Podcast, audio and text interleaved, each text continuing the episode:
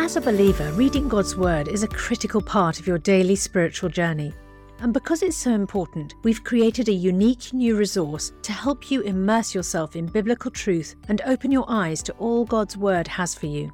It's a free PDF download called The Word One to One that takes you on a guided journey through John chapter 1. With biblical text and short commentary, each page provides insights that will strengthen your faith in an easy to read guided format. There's truly no other resource like this. Download your free PDF copy today at premierinsight.org forward slash resources. That's premierinsight.org forward slash resources.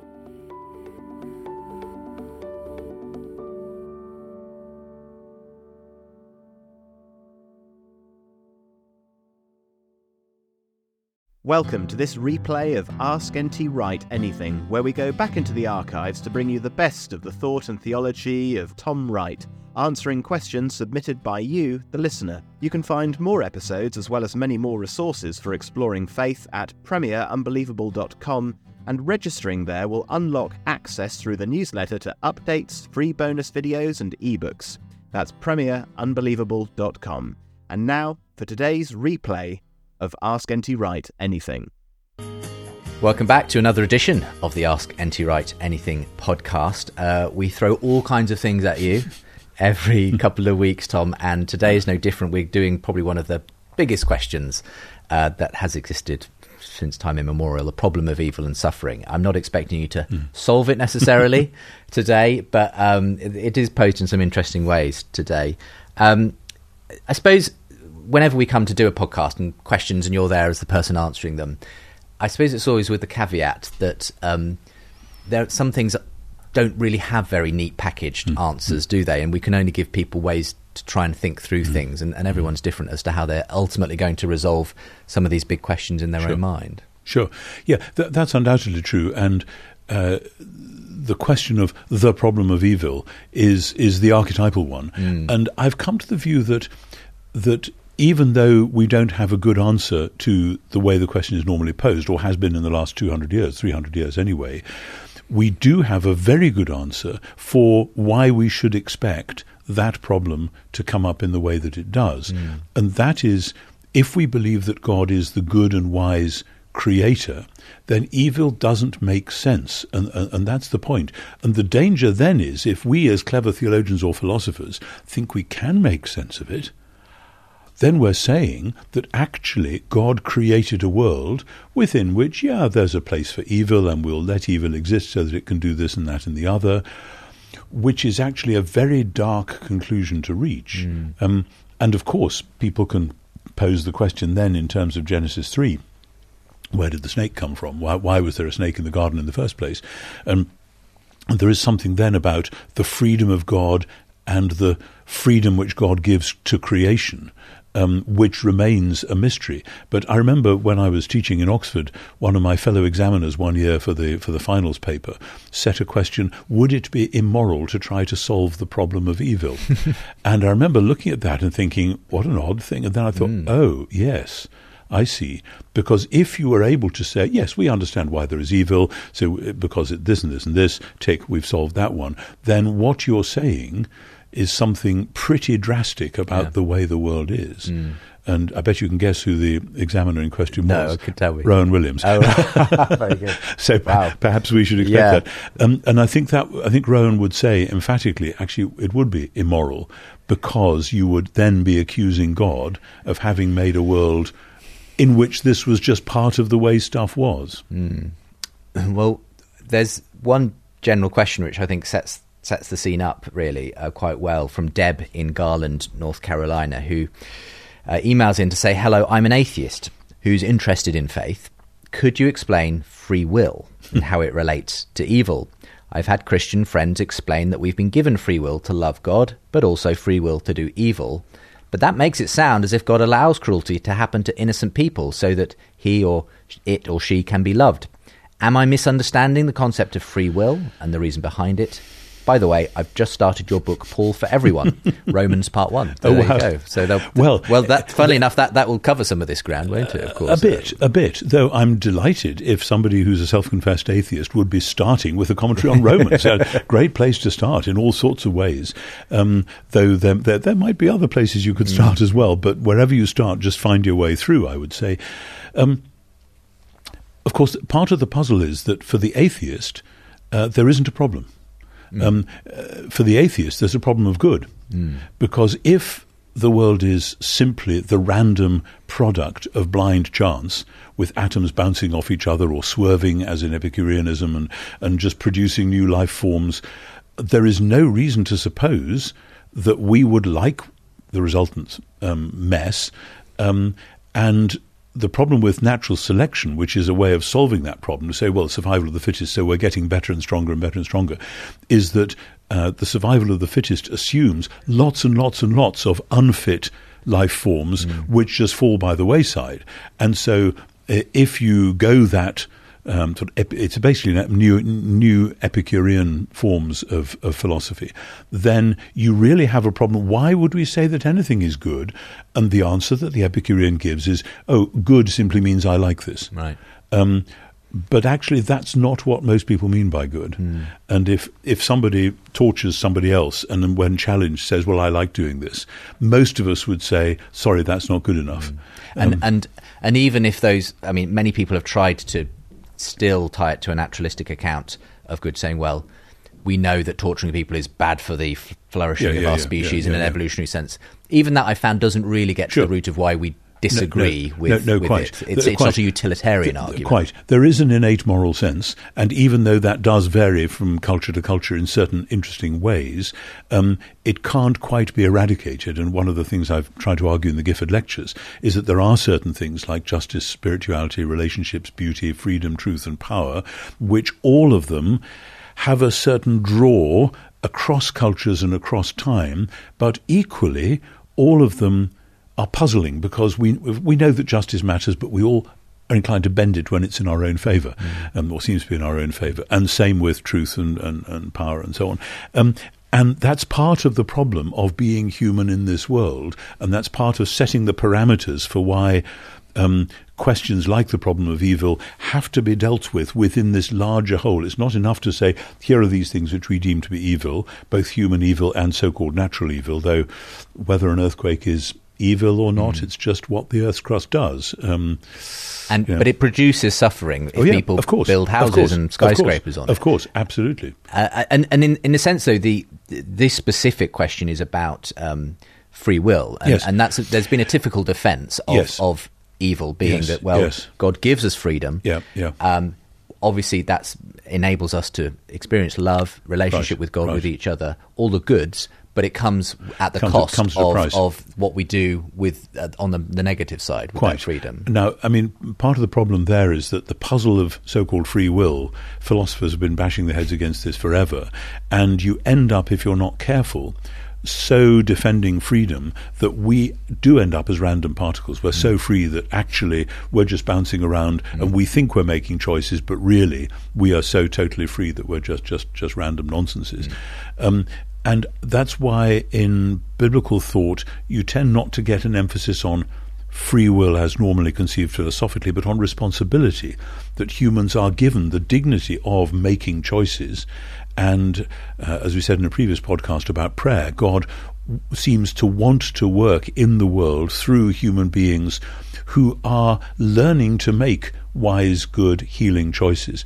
The other problem, of course, about free will is that however much you use a free will defense for um, saying, therefore, we humans mess stuff up and maybe that's uh, an inevitable result of the way God made the world, that doesn't solve earthquakes and tsunamis and, and, and volcanoes and so on.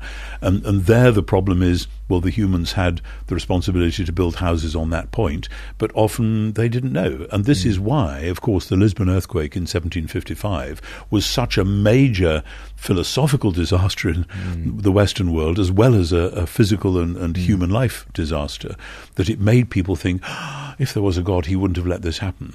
Um, but here, here's the, the really interesting point that I've puzzled over. This has seemed to be a problem in modern Western thought since maybe 1650, 1700, in a way which it never was in earlier Christian thought. Mm. You know, Augustine knows about all these things that happen. and he basically says, yeah, that, that's just the way the world is, but God is in charge and God will rescue us, etc. Now, he often seems to have thought in terms of being rescued from the world and going right. to heaven. But in the New Testament as well, Jesus and his first followers knew perfectly well that there were things like earthquakes and volcanoes, and that people suffer and die in all sorts of ways. Life was, as the phrase goes, nasty, brutish, and short for, for a great many mm. people. And they don't regard that as, oh dear, maybe there isn't a God after all. Rather, they see it in terms of um, the Creator God has set in motion a purpose to rescue the world and to restore and heal the world so that those prophetic visions of new creation, like the wolf lying down with the lamb in Isaiah and so on, these are shimmering in the background as saying, there is a God, He is the good creator, there's a real mess at the moment, and he has got his own way of working to solve it, which won't necessarily be the way that we might like, but that's partly because we don't understand his ways. And drawing out this part of the question from Deb, w- which is, I think, where the crux of it is, can perhaps accept that we need free free will to, to choose to love and to, yeah. to be human yeah. and, and all those good things, but says if it means God allows cruelty to happen to innocent people as the cost of that, I, I, guess Deb is struggling with whether the cost is worth the good, if yes, you like, and, yes. and, and, is it a kind of trade-off between yeah, the two? Yeah, yeah. Ultimately? Well, I mean that is the great question, which comes in famously in Dostoevsky and elsewhere. Um, is this the gamble, the risk that God has taken? And the Christian answer comes back again and again to say the story that we tell is a story in which God Himself has come in person to take the full force of all that evil onto himself. And one of the, I wrote a little book on the problem of evil, ooh, 10 or 15 years ago called Evil and the Justice of God. Mm. And one of the insights which helped me as I was working through that, it's only a short book, was that the Gospels themselves tell the story of Jesus and his announcing of God's kingdom and his going to the cross. But it's not just about Jesus doing that. As Jesus comes and says, it's time for God to be king, follow me, and it's going to happen. Then evil of all sorts seems to be drawn to him as though to a magnet, that, mm. that there are plotting scribes and Pharisees, and there are shrieking demons in the synagogue, and some of his own followers get it wrong and plot against him, uh, and, and people are out to get him. And the story you know, it's, it's like uh, the plot of a movie where you realize that from every corner there are insidious forces and whispering voices in his own head. And then the whole thing rushes together, puts him on the cross, and then something has happened on the cross through which the power of that evil is broken. So mm. this isn't a philosophical answer.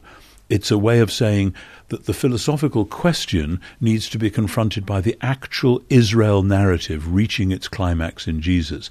And then the church's agenda in the power of the Spirit must be to say, okay, if we are the people who celebrate Jesus' victory over the powers of evil, we must be the people in and through whose communities injustice, oppression, wickedness, lies are actually being dealt with and that's why it was interesting that it is this Romans part one that, yes, that Deb yes. is studying because uh, when I think of a passage that deals with that, it is Romans eight, yeah, and yeah, yeah. and it is the fact that Paul acknowledges we live in this broken world, this in bondage to decay, yep, yep, yep. and yet. Ag- simply accepts that and says, "But yes. we are the ones who are yes, being yes. born for this new world, uh, and and, and right. that God works all things together for the good of those who love yes, Him." Yes, yes, and that in in Romans eight, we who believe in Jesus are being scooped up into that purpose so that the suffering of Jesus through which the basic victory was won is then reinstantiated in the groaning of Jesus' followers as we don't know what to pray for as we ought. We're surrounded by so much suffering and rubbish and horrible things.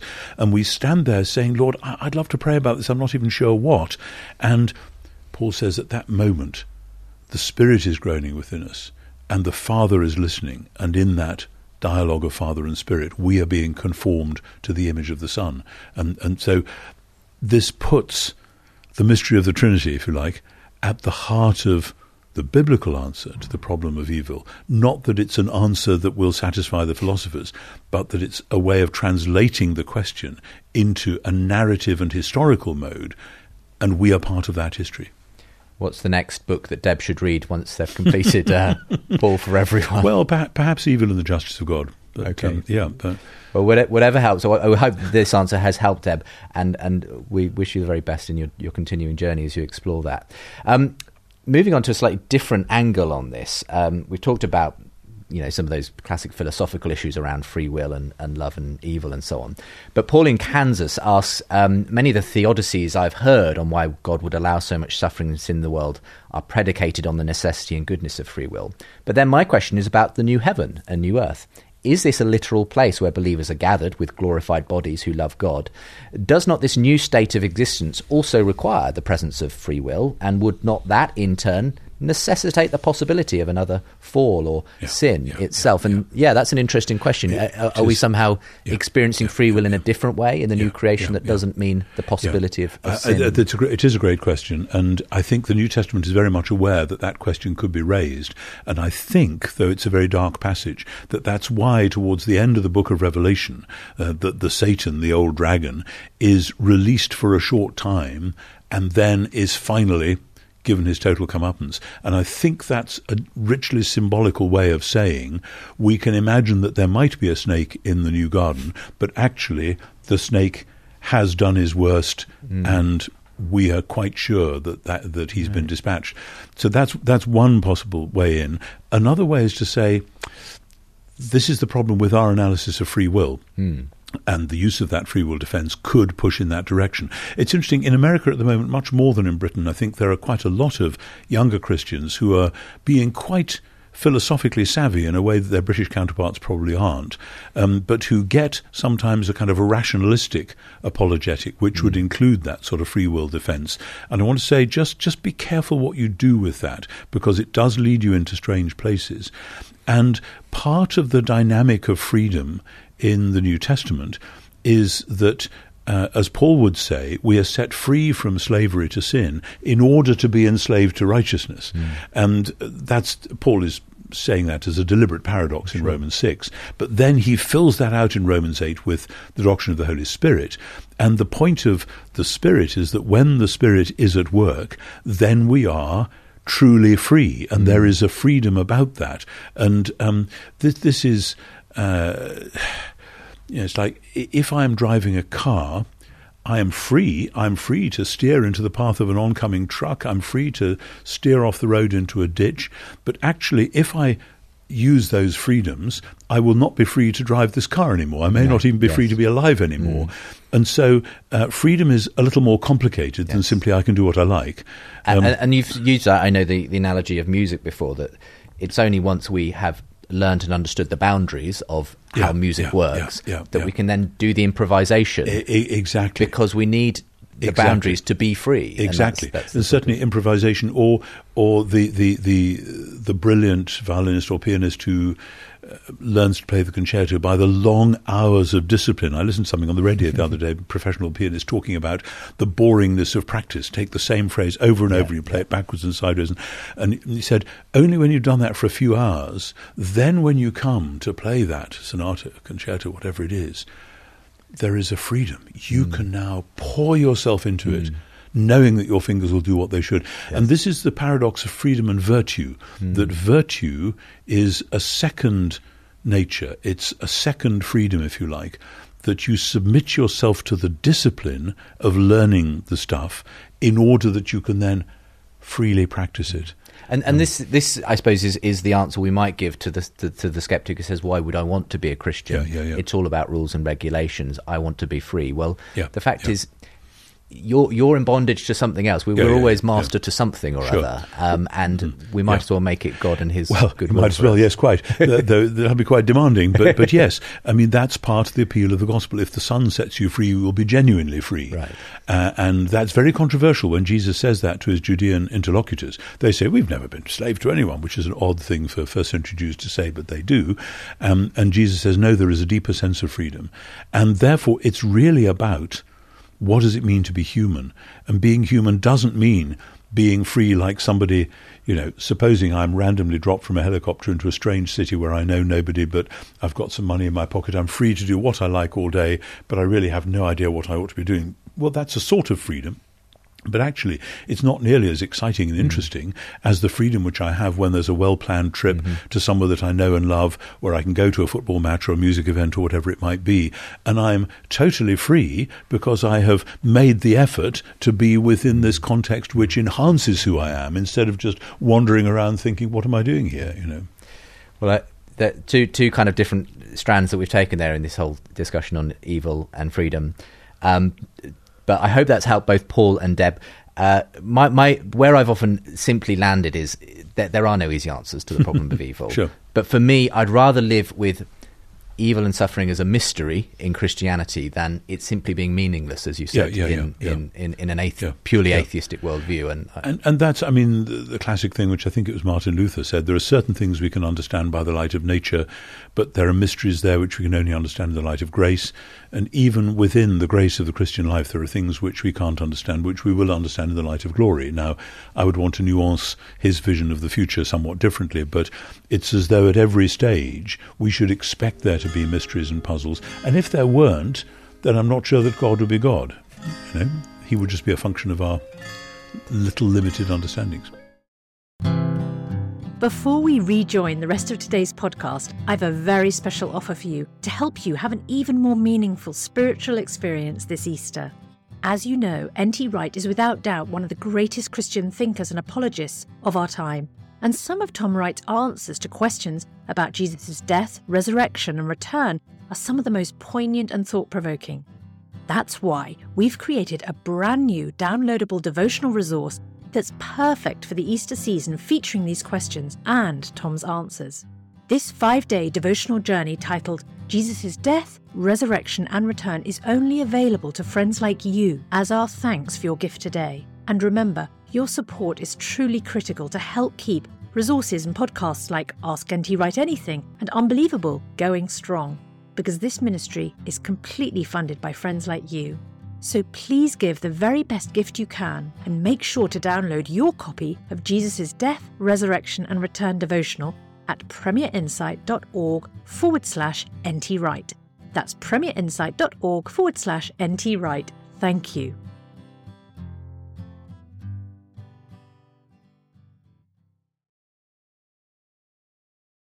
Let's turn to uh, another set of issues now. We've talked uh, about the big philosophical question, theological question of, of evil, suffering, um, free will.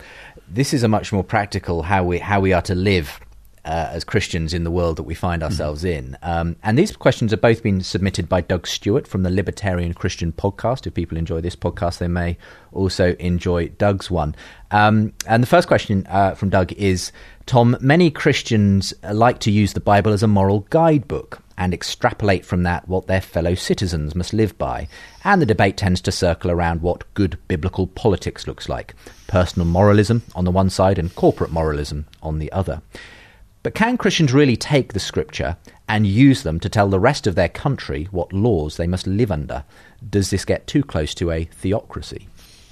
Great question, and it looks very different from America than it would in Britain, or indeed in France, or indeed mm. Germany, or indeed Africa, etc., uh, etc. Et in other words, um, I understand where in America things have swung this way and that because um, by constitution 240 years ago, whenever it was, they said church and state separate, and that's been very difficult to live with. Mm. And many Americans today are now having to come to terms with the fact that actually, if you say total separation, then you can have an atheistic state which goes charging off and does its mm. own thing, leaving the Christians who thought they were in quite a friendly environment mm. feeling decidedly discriminated against. But how do you put that back together without uh, producing the sort of nonsenses that many people think were going on under rather fierce Calvinistic legislation mm-hmm. earlier on, etc., etc. In Britain, we don't have that discussion. We have a very different one, and we have muddled along with an uneasy alliance in very British fashion of church and state, which um, Americans look at and say, "How does that work?" And the answer is, "Well, it doesn't. It doesn't," and and you have to sort of live with it, and, and yes. it's it's all very peculiar. Um, but we don't have that extreme separation. So then the question comes: actually, the kingdom of God is a theocracy, but the problem with theocracy is which theos have you got? Mm. Um, and when people hear theocracy, they often think of a big, bullying, angry God who has given a hotline to him to certain people, um, call them clergy or whatever, and they will simply tell you God's um, decisions, and you've got to get in line or you have your head, head chopped off or whatever. And of course, we know that there are some religions and some regimes that have behaved, and indeed are behaving like that as we speak. The difference with Christianity is that the theos in question, who is the theos of the theocracy, is the God who is the Father of Jesus Christ, who says, I love you so much, I'm giving my Son to die for you. I love you so much, I'm putting my Spirit within you so that you can be genuine humans. Now, I like the idea of that theos running the world, and I notice that that's what the Sermon on the Mount is about when Jesus says, Blessed are the poor in spirit, the meek, the mourners, the hungry for justice people, um, uh, peacemakers, etc. That's how theocracy works by ordinary prayerful people being peacemakers, hungry for justice folk, etc., etc. And of course, that's bitty and messy because the God who God is doesn't send in the tanks, he sends in that lot, the little people who are grieving over the ruin of the world and determined by the Spirit to do mm. something about it. Um, now, I, I, like that theocracy, but you can't translate that theocracy straight onto the statute book because, as the early Christians knew, there are many religions and, and life forms out there. And so the church, from the beginning, was a new sort of politics, mm. which both was and wasn't competing with the existing ones. I mean, by saying Jesus is Lord, it's quite clear it means Caesar isn't. But when then Caesar decides three or four centuries down the track that so many of his subjects have become Christians that he wants to get on board with that, uh, that's a very dangerous and risky moment. But the answer isn't, oh no, please go on persecuting us because we'd be so much more authentic to be a beleaguered minority. The answer has to be, okay, so what's this going to look like? And presumably it means creating a wise and safe environment in which the church can do what it does best, which is looking after the poor, healing the sick, bringing education to everybody, etc. Those three things, by the way, looking after the poor, medicine, and education, have been part of the church's DNA from the beginning. Mm. We think that's odd in the Western world because uh, the state does yes. those now um, and tells the church to get its hands off, but actually that's what we've always been good at. And and it's difficult, isn't it? Because we, we obviously live in, in the afterglow of a, a kind of Christendom uh, in the yeah, West to yeah, some extent, yeah, sort uh, of. where to mm. some extent the state did sort of because it has been shaped by a Judeo-Christian mm-hmm, worldview, mm-hmm, mm-hmm. take on those responsibilities, sure. and then the church sort of forgot that it was also supposed to be to be doing that. Sure, and and sure some some have argued, and I don't know if this is Doug's position, but that okay, let's let the state do what it does, and let's let the church do what it's supposed to do, and we shouldn't be too concerned about whether the state does or doesn't reflect Christian and values. I, th- I, think the question then is: this is going to vary enormously from place to place. I remember at the Lambeth conference um, ten or eleven years ago, um, being with some uh, Christians from Myanmar and they were talking about whether there are one or two members of the ruling elite, the junta or whatever they were, who were closet Christians. And I remember thinking, oh my goodness, if you live in a country like that, all the questions of church and state and Christian freedom and law and so on look totally different, totally different yeah. from either if you live in a muddled country like mine or if you live in a country like America, which had this big, rather rigid typically 18th century split. You know, yes. it's very Thomas Jefferson, um, and. Uh, I, I, want to say we need to become more savvy at navigating our own histories in, in, in those moments and saying, This is where we are now. What does it mean to be followers of Jesus in this place now? Um, and I don't think for most of us in the Western world this means we'll retreat, do our own thing as church, and let the state do its thing, because the church has to have a prophetic voice vis a vis the state. In John 16, which happened to be my morning reading this morning by nice coincidence, Jesus says, When the Spirit comes, the Spirit will convict the world of sin and righteousness and judgment, um, and explains that a bit. And I remember I may have said this to you before, for years thinking, what a great thing, the Spirit holding the world to account. And then it suddenly dawns on me, uh, Jesus doesn't give the Spirit in general terms. Jesus gives the Spirit to his followers so that his followers can mm. hold up the mirror to power and say sin and righteousness and judgment. And if you want to know what that looks like in John's Gospel, read John 18 and 19, where Jesus confronts Pontius Pilate and argues with him about kingdom and truth and power. And Pilate eventually kills him, but in the great irony of the gospel, that is the victory of the kingdom, sure. Jesus is King of the Jews, because thereafter new creation is launched, and Pontius Pilate is is yesterday's man, as it were. Um, we only know him because of the creeds of the Christian Church. Well, really. pretty much, pretty much. Um, so that is the church's vocation to figure out what mm. it hmm. would mean to do vis-a-vis our own governments, be they benign or not benign, what Jesus was doing with Pontius Pilate. One more question here from Doug. Uh, if declaring Jesus is Lord means implicitly that Caesar is not, how might Christ's followers live today in a world of American and European empires that are somewhat more democratic than the Roman Empire? They may be, but they may not be. The Romans voted all right, but there was a system, and you had to be rather rich and powerful to get in on the system. That does sound rather like what some of us see when we look across the pond at our American friends. That, you know, in order to be a senator, you have to be a millionaire. In order to be a president, you have to raise multi millions. Mm. Um, it's you know yes it's voted for but there's all sorts of constraints. And one of the things I pray for regularly is that God will raise up a new generation on both sides of the Atlantic of wise leaders who will be credible and votable for in a way which actually of late has not been true in my country and perhaps some Americans might say has not been entirely true for them either Thank you for tackling a wide range of questions on the podcast today, Tom. It's been a pleasure as always, uh, and I hope you've enjoyed listening as well.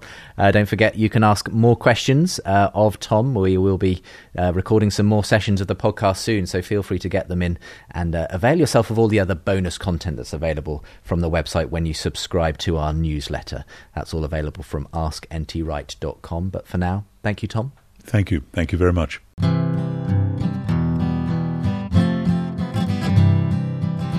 Thanks for being with us on today's show. Next time, we'll be answering more of your pastoral questions that have been sent in. Thanks for being with us, and see you next time.